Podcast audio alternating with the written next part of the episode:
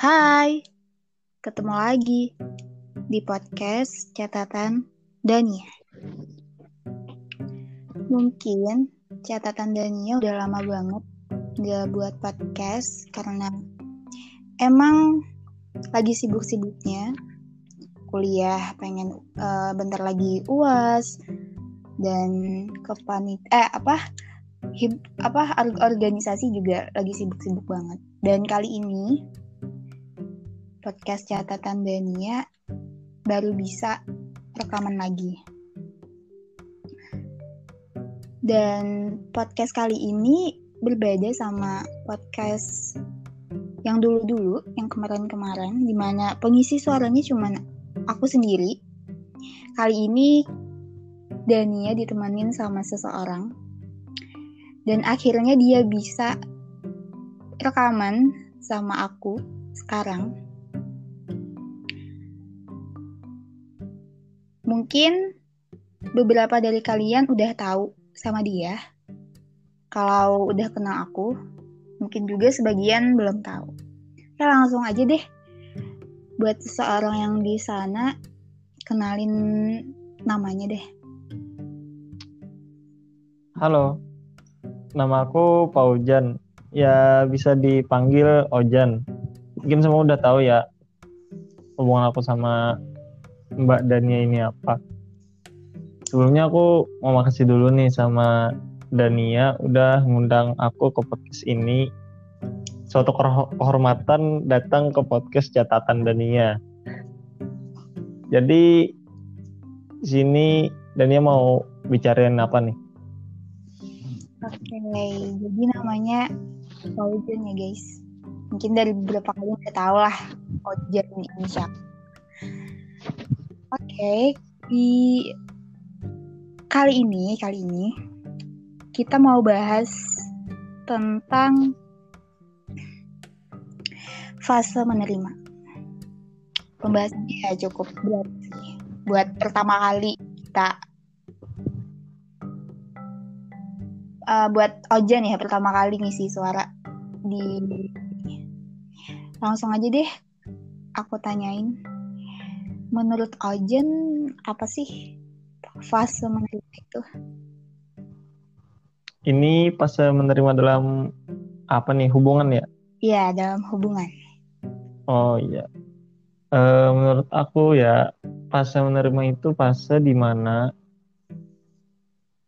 keburukan-keburukan dari masing-masing pasangan udah mulai kelihatan tuh. Entah dari sang cewek atau dari cowoknya. Dan itu kadang menjadi batu kerikil dalam hubungan. Sebenarnya kembali lagi sih sama diri kita sendiri, bagaimana cara kita nanggapin kekurangan pasangan kita tersebut. Mungkin itu aja sih dari aku. Sebenarnya aku kurang mengetahui dengan fase menerima, apalagi tentang hubungan-hubungan. Mungkin saya kembalikan aja nih ke Dania. Oke. Jadi menurut Ojan, fase menerima itu dimana keburukan-keburukan pasangan itu udah bermunculan ya? Iya, sedikit demi sedikit. Kalau menurut aku, fase menerima itu dimana fase seseorang itu harus menerima kenyataan. Menerima kenyataan apa nih? Menerima kenyataan kalau pasangannya itu bukan berubah gitu, cuman emang sifat aslinya kayak gitu. Biasanya kenapa sebagian orang bilang pasangannya berubah karena emang berbeda gitu saat PDKT sama pas ngejalanin hubungan. Bener gak sih? Bener banget. Mungkin menurut Ojan gimana sih ngatasin, kan biasanya ya dalam hal fase menerima banyak banget.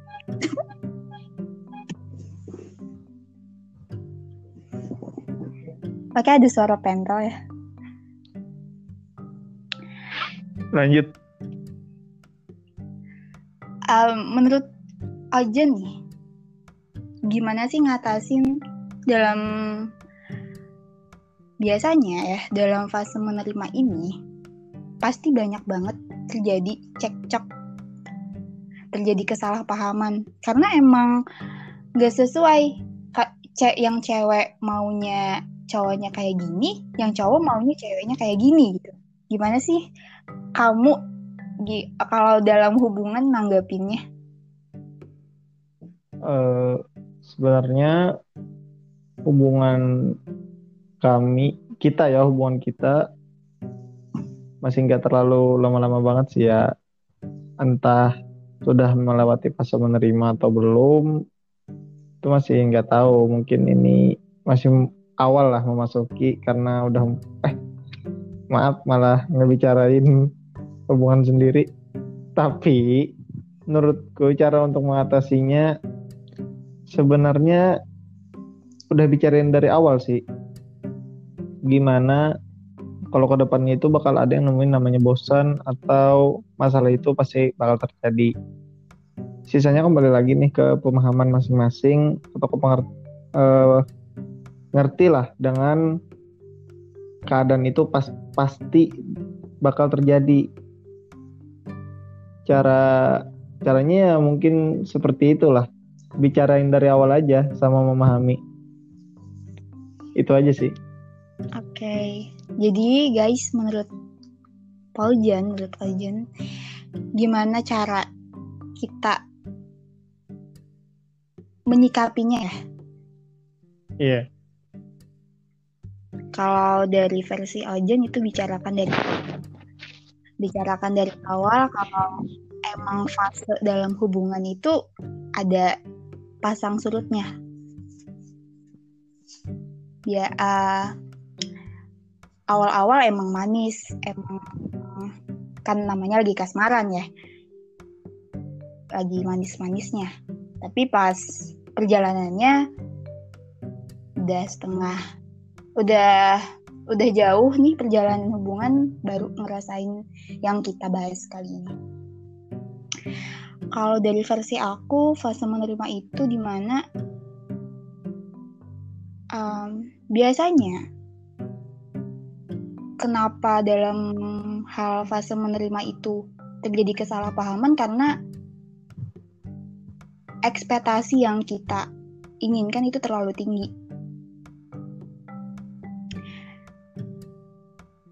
Dan ketika kita menemui tahap menerima ini, jadinya